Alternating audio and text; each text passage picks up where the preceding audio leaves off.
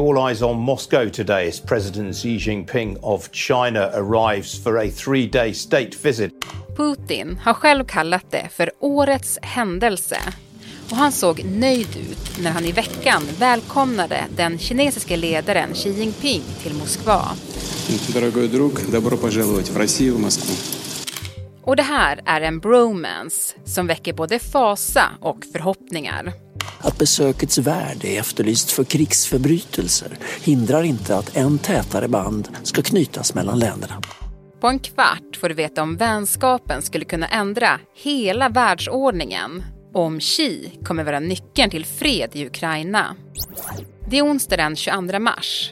Det här är Dagens Story från Svenska Dagbladet med mig, Alexandra Karlsson. Och gäst idag är SVDs utrikesanalytiker Therese Larsson Hultin.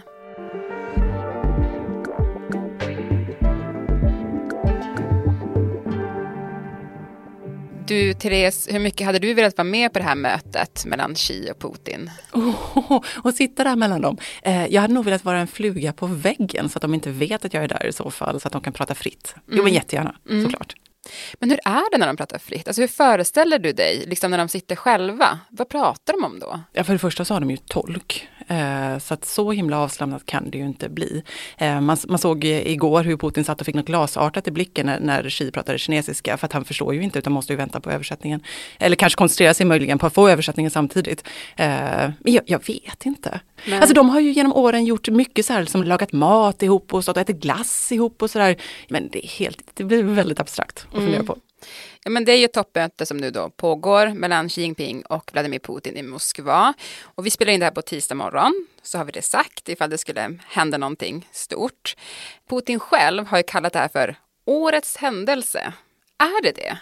Ja men för honom är det absolut det. Det här är en oerhörd PR-kupp kan man säga för Putin att få dit Xi i det här läget när Ryssland blir allt mer isolerat och så kommer en av världens absolut mäktigaste män dit och visar sitt stöd, för det är ju det han gör.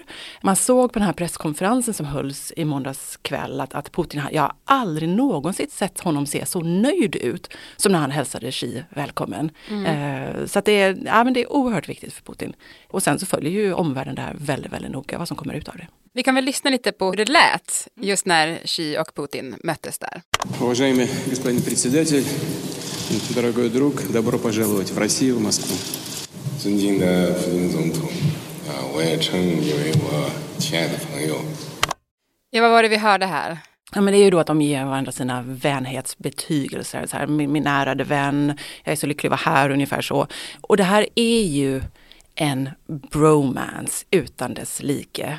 Putin hosted Chinese President Xi Jinping. Xi calling Putin his quote best and bosom friend, saying he cherished their deep friendship. Svårt att säga hur iscensatt den är och hur mycket de verkligen gillar varandra. Men de lärde känna varandra 2013 på Bali, ett APEC-möte, alltså Asiatiska samarbetsorganisationen.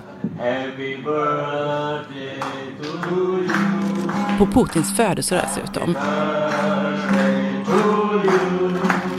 Och det sägs ju då att de klickade, att de fann varandra, de åt smörgåsar och ska ha delat lite vodka. Eh, och sedan dess har de träffats ett 40-tal gånger enligt Xi och kallar varandra då varandras bästa vänner. Och Putin har sagt att han har aldrig haft den här typen av relation med någon annan ledare. Men som jag var inne på innan också, det är ju det här då att det iscensatts väldigt mycket. Mm. Eh, så att det är liksom svårt att säga hur mycket som är äkta och hur mycket som inte är det. Mm. För de tjänar väl också på den bilden att de är allierade? Oh ja, men allierade är de ju definitivt. De har väldigt stort utbyte av varandra. Eh, men sen vet man ju inte hur personligt, hur djupt det där går. Men vi kan väl säkert komma in lite mer på det där strax. Vi kan bara stanna vid det här mötet då. Alltså vad vet vi om vad som ska avhandlas under de här totalt tre dagarna som det är då att Xi är i Moskva. Mm. Eh, måndagen var då lite mer informell. De chitchattade på tu man hand med sina tolkar. Eh, de åt en mer informell middag. Tisdagen ska ägnas åt de stora delegationerna som ska träffas och sen så är det stor statsbankett på kvällen och sen åker man då hem på onsdagen.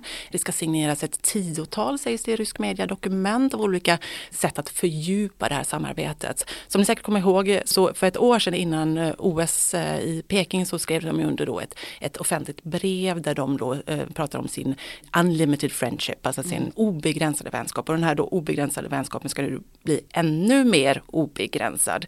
Det handlar också om, om olika ekonomiska samarbeten och sådär som ska fördjupas. Mm. Du sa när vi pratade inför det här programmet att de här är två ekonomier som matchar varandra bra. Ja men det gör de. Alltså Ryssland är ju oerhört eh, råvarurikt, gas och olja som de flesta vet nu, mineraler och så vidare, som inte Kina har. Kina har mycket pengar, kan investera i Ryssland och sälja elektronik som man ju fortfarande gör då trots sanktioner. Och eh, Kina har köpt oerhört mycket mer gas och olja av Ryssland under det här året sedan kriget började. Olja såg en siffra i helgen som Economist hade gått upp 44 procent och man har fördubblat köpet av gas.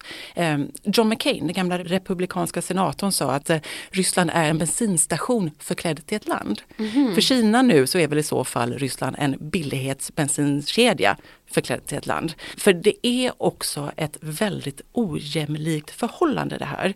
Eh, där Kina är definitivt är den som, som tjänar mest på relationen och den som eh, bestämmer kan man säga, eller som, som kommer ha möjlighet att bestämma i framtiden. Ja men för om vi stannar kvar vid det då, Xi kallar ju Putin sin bästa vän. Det känns ju då som att den här vänskapen kanske inte bygger på samma premisser? Både och ska man säga. Eh, för en stor anledning att de möts också, det är ju att man vill ha en motvikt till USA. Det är en mm. otroligt viktig anledning och den har man ju gemensamt.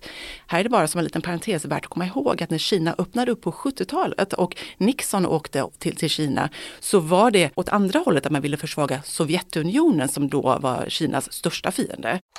We have at times in the past been enemies. What brings us together is that we have common interests which transcend those differences. Så det här är gammalt väl beprövad taktik. Eh, men man vill visa en gemensam front mot eh, USA. Men den här ojämlikheten finns ju där väldigt tydligt. Och det, det fanns en rädsla i Moskva redan innan kriget för att eh, det skulle vara en alltför ojämlik relation som inte passar in i den ryska självbilden av att man är ett imperium och så vidare.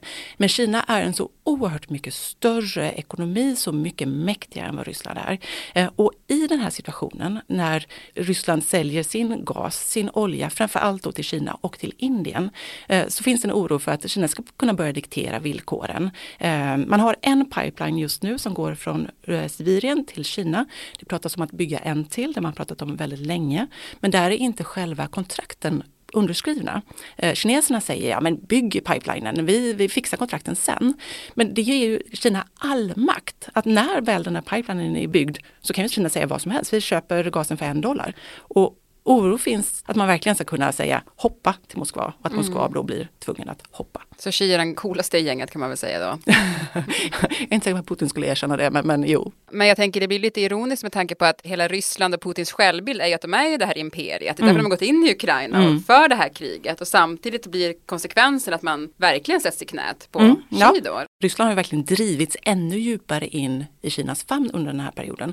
Men det man också ska vara medveten om det är ju att just nu pågår det en, en jätteomritning av eh, världskartan, av världsordningen och allianser. Det byggs allianser just nu där både Kina och Ryssland vill bygga eh, tydligare allians av auktoritära länder. Iran till exempelvis har, har närmat sig båda de här länderna och Nordkorea och Saudiarabien vill nu också gå med i den här Shanghai Cooperation Organization som, som Ryssland och Kina har startat ihop.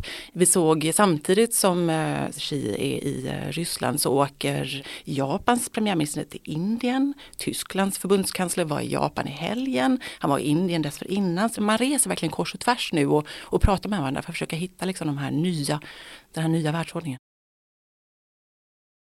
Men hur orolig är västvärlden då för den här stärkta relationen mellan de här länderna? Men man är ju såklart orolig. Anledningen till exempel som eh, Olaf Scholz, då, för Tysklands förbundskansler, ger att han reser så mycket, det är att han vill motverka ett nytt kallt krig och att världen då delas upp i två stora block. För det är ju på något sätt dit vi är på väg. Men man är ju också orolig för att Kina då skulle börja förse Ryssland med vapen. Det har redan kommit nyheter om att man gör det till viss del. Politico, den, den här nättidningen, avslöjade förra veckan att Kina ska tydligen ha sålt lättare automatvapen och drönardelar till Ryssland, vilket Kina förnekar. Men det finns ju en klar oro för att Kina skulle börja hjälpa Ryssland med vapen, för då blir ju kriget ännu värre. Tror du att Kina skulle göra det? Kina är väldigt mån just nu om att gå en balansgång. Själv kallar man sig neutralt. Det skulle jag inte påstå att de är. Man har ju inte fördömt Rysslands krig exempelvis. Och man vet också att skulle Kina börja förse Ryssland med vapen, då skulle det ju sanktionerna från väst komma som ett brev på posten. Mm. Eh, och Kina har ju väldigt mycket större ekonomiskt utbyte och handel med västvärlden än vad de har med Ryssland. Mm. Men du Therese, nu har vi pratat om farhågorna med att de här två herrarna möts då. Men det finns ju också förhoppningar på det här mötet och att det skulle kunna lägga en grund för framtida fredsförhandlingar mellan Ryssland och Ukraina. Alltså hur troligt är det? Just nu inte troligt alls i nuläget för ingen av de båda sidorna, Ryssland och Ukraina, är beredd till eftergifter här och nu. Ukraina vill inte ge upp territorium för att det går ändå så pass bra eh, så att man vill inte ge upp Krim eller de här östra delarna då som där stridigheterna är just nu. Ryssland å andra sidan vill ju heller absolut inte ge upp Krim som man säger är ryskt och de här fyra delarna av Ukraina som man ju i höstas folkomröstade, jag säger folkomröstade inom citationstecken här, mm. och som numera då man anser är ryska. Så på lite längre sikt så skulle väl Kina absolut kunna spela en roll. De la fram en 12-punktsplan förra månaden, en fredsplan som man ryckade på näsan åt i väst och sa att den inte är tillräckligt konkret. Men det är ändå ett positivt tecken att man lägger fram en sådan. Det här är inte offentligt bekräftat ännu när vi spelar in det här men det sägs att Xi ska ringa Zelensky, Ukrainas president, när han kommer hem från mm. Moskva. Vilket ju absolut är positivt. Det är första gången i så fall som ett sådant telefonsamtal äger rum. Så att ja, Kina kan absolut spela en roll framöver. Mm. Och Xi skulle vara en bra fredsmäklare då? Ja men man, man, som sagt, man hävdar ju då från Kinas sida att man är neutral och mm, ja, men, men ändå, man är ju en, en stormakt eh, och vi ser ju att Kina gärna vill ta den här rollen. Alltså Xi vill ju jättegärna att Peking och Kina ska ta en större roll på världsscenen. Kinas rättmätiga plats som man tycker. Eh, och vara då en, den här världsledande nationen.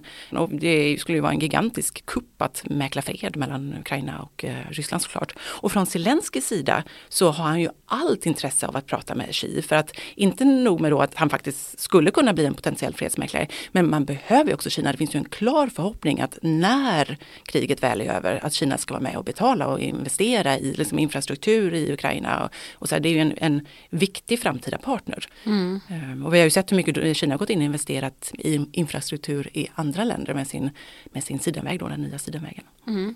Som vi har gjort ett avsnitt om, som man kan lyssna på vi, om man, man är intresserad av det. Jättespännande infrastrukturprojekt som vi inte ska fortsätta prata om, men den finns eh, om man kollar i, i Dagens Storys flöde.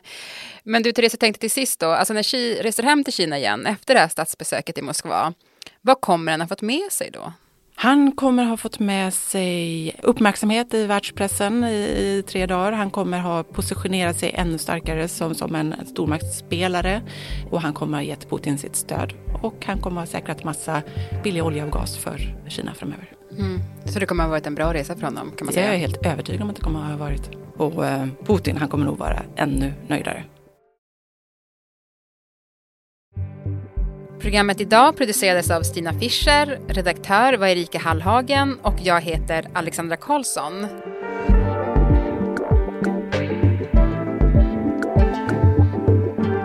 Vill du kontakta oss så mejla till dagensstory.svd.se. Och klippen i programmet kom från Sveriges Television, China Global Television Network, CNN, Sky News, Richard Nixon Foundation och Al Jazeera.